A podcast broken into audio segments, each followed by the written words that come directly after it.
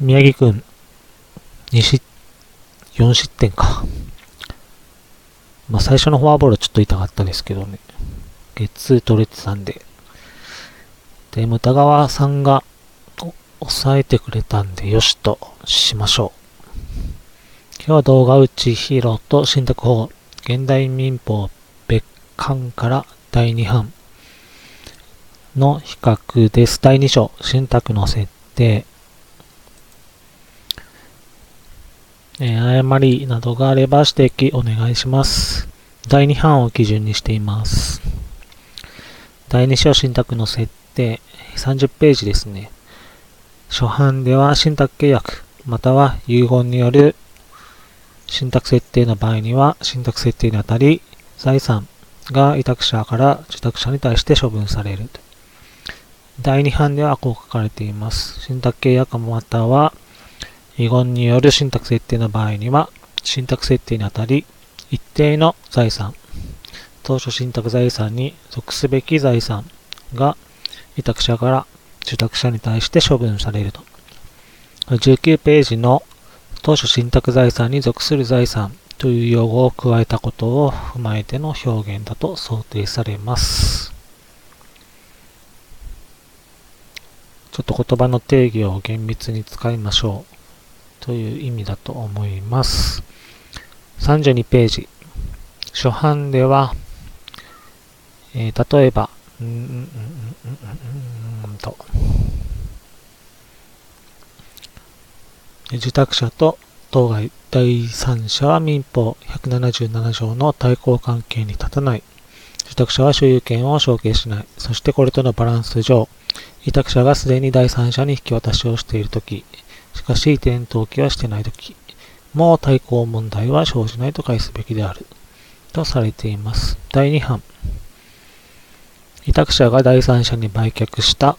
当該不動産の利益を信託の設定により自らが居住し、または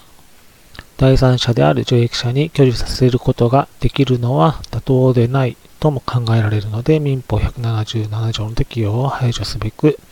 信託法や15条の適用あるいは類推を認めるべきで、だとも思われると。えー、これは中4に記載があるんですが、解説されています。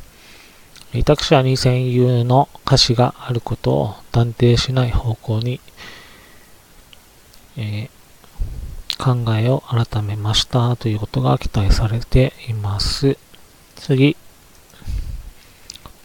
同じく32ページ追加。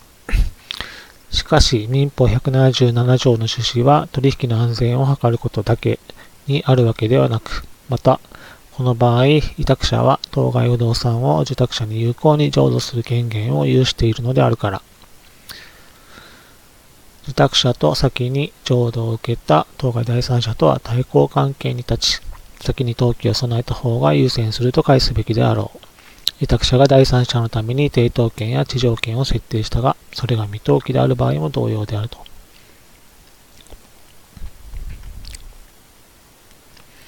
えー、民法177条の適用範囲を広くとっているということができます。なので、えー、その具体的な場面を列挙しているという感じですかね。次です。33ページ追加。債務について、受託者個人に対する債権者は差し押さえをすることができないとか、受託者が破産に、破産財産に取り込まれないとかいった効果を考えることはできないと。これは信託法21条1項の解説です。35ページ。初版では、え、当初、信託財産に属する財産、属する債権の債務者からの総裁は、自動債権が受託者の固有財産を引き当てにするものであっても、受託者が承認する旨を信託行為において定めることによって図ることができると。したがって、このような条項が信託行為に存在するときに限って、当該特約の趣旨に反しないものとして、自己信託の設定が有効になると考えるべきであるとしています。えー、第2版では債権の浄土が生じないから浄土禁止、制限特約がついていても、当該債権を当初信託財産に属する財産とすることは当然に可能であるとしています。え、自己信託においては、債権の浄土が生じないから、浄土禁止制限特約がついていても、え、自己信託は有効に設定されると。え、その後は民法の規定に従うという構成に作り変えられておられます。37ページ追加。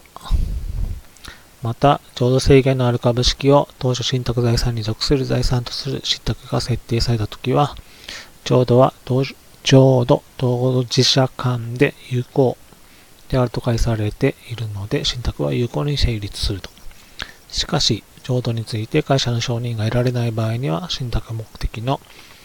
達成不能として信託が終了すると解される。え、信託が成立しないのではなくて、一旦有効有効に成立した後に終了するという解説を付け加えています。同じく37ページ追加。当該情報を委託者が利用することを事実上排除できないときには、当該情報の委託者からの分離が十分でなく、信託の有効性にも疑問が生じるという考え方もあり得るが、受託者が委託者の情報利用権と並立する、併存する情報利用権を有するに過ぎないときも、当該情報利用権を信託財産に属する財産だと関連できるのであり、委託者の情報利用権の存在は信託の成立の支障にはならないというべきであると。えー、これは中25に記載があるんですが、とりあえず議論が深まってきたことから、より踏み込んだ記述がされていると言えます。ただ実務的にどうなのかは、まだ確定はしていないというところです。41ページ追加。最も債権者から受託者に弁済受領権限が付与されたと返されるときでも、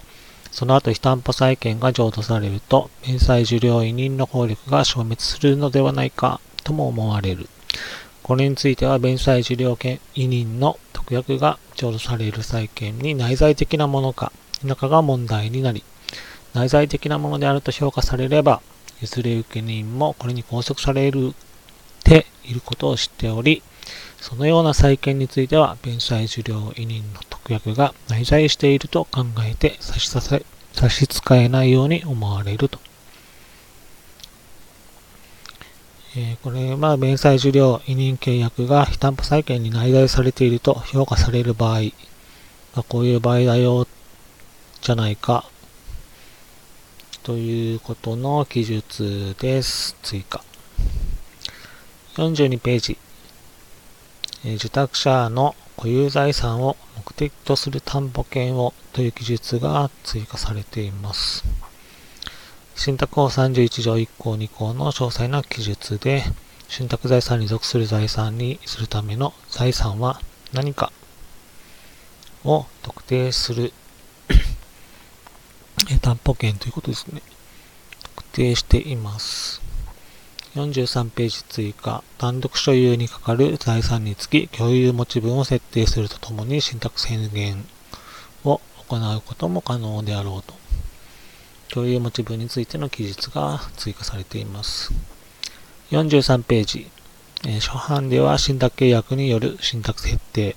及び遺言による信託設定に関しては、だったのが、えー、第2版、では、信託契約による信託設定に関しては、とされています。これは信託契約と遺言信託を分けて考えるという趣旨だと考えられます。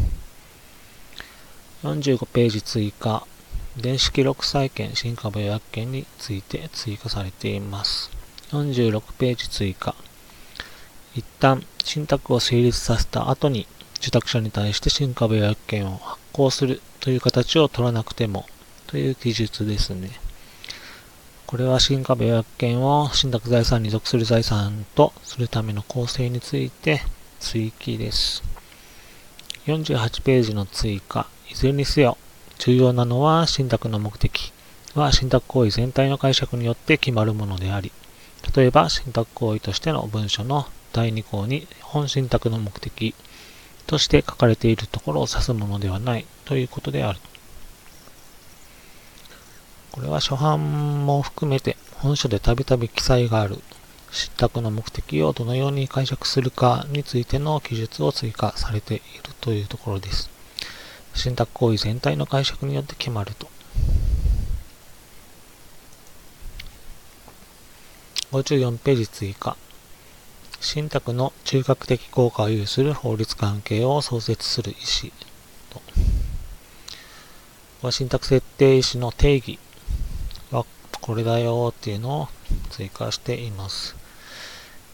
55ページ。そのような状況が適切な義務設定によって実行化されていないときは、信託設定士の存在を認めることができない。信託設定士が存在しない場合について記述しています。適切な義務設定、受託者のですね、57ページ。追加、成年後見人などの取り消し権との関係。これは民法改正に伴う改正についてどのように変わったか。成年非後見人などの権利の制限に関わる措置の適正化を図るための関係法律の整備に関する法律によるものについて考察を加えておられます。62ページ。初版では、なお、この時委託者の相続人は委託者たる地位を引き継がない。信託法147条。第2版では、なおこの時委託者の相続人は、当該遺言に別段の定めがない限り、委託者たる地位を引き継がない。としています。これは信託法147条正し書きをそのまま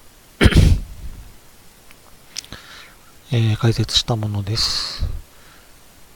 次63ページ、変更です。遺言信託の効力発生時における信託財産に属する財産が特定物の場合の対抗要件についての考え方の整理と、受託者が委託者の相続人でない場合と共同相続人の一人である場合に分ける解説をして整理されています。67ページ、より理論的に言えば信託の設定は当初信託財産を受益権に変換するという側面と変換が間違ってるかもしれないですね、これ。その受益権を特定するという面があるが、遺留分侵害行為となる無償行為は後者のみであり、財産の性質を変換するという行為は、によりでは制限されていないということである。しかしそうすると、代謝の遺留分、他者ですかね。これも間違って遺留分を侵害しない形で受益権を所得したものが存在したとき、信託設定全体が影響を受けることになり、とされています。これは信託財産に属する財産が株式投資信託である場合、遺留分侵害行為と捉える対象となる行為は、信託設定そのものではなく、受益者の受益権所得であるという考え方について補足です。68ページ。追加は東京治安平成30年9月12日によるもので、70ページ追加は委託者の相続人が権利存在しないときという記述が追加されています。これは信託保護条3条に基づき詳細に記述したものだと思われます。77ページ削除。単独受受益者から受益者へ。単独が消されているってことですかね。信託法4条3項2号について、受託者が単独受益者である場合に限られないことの記述です。以上です。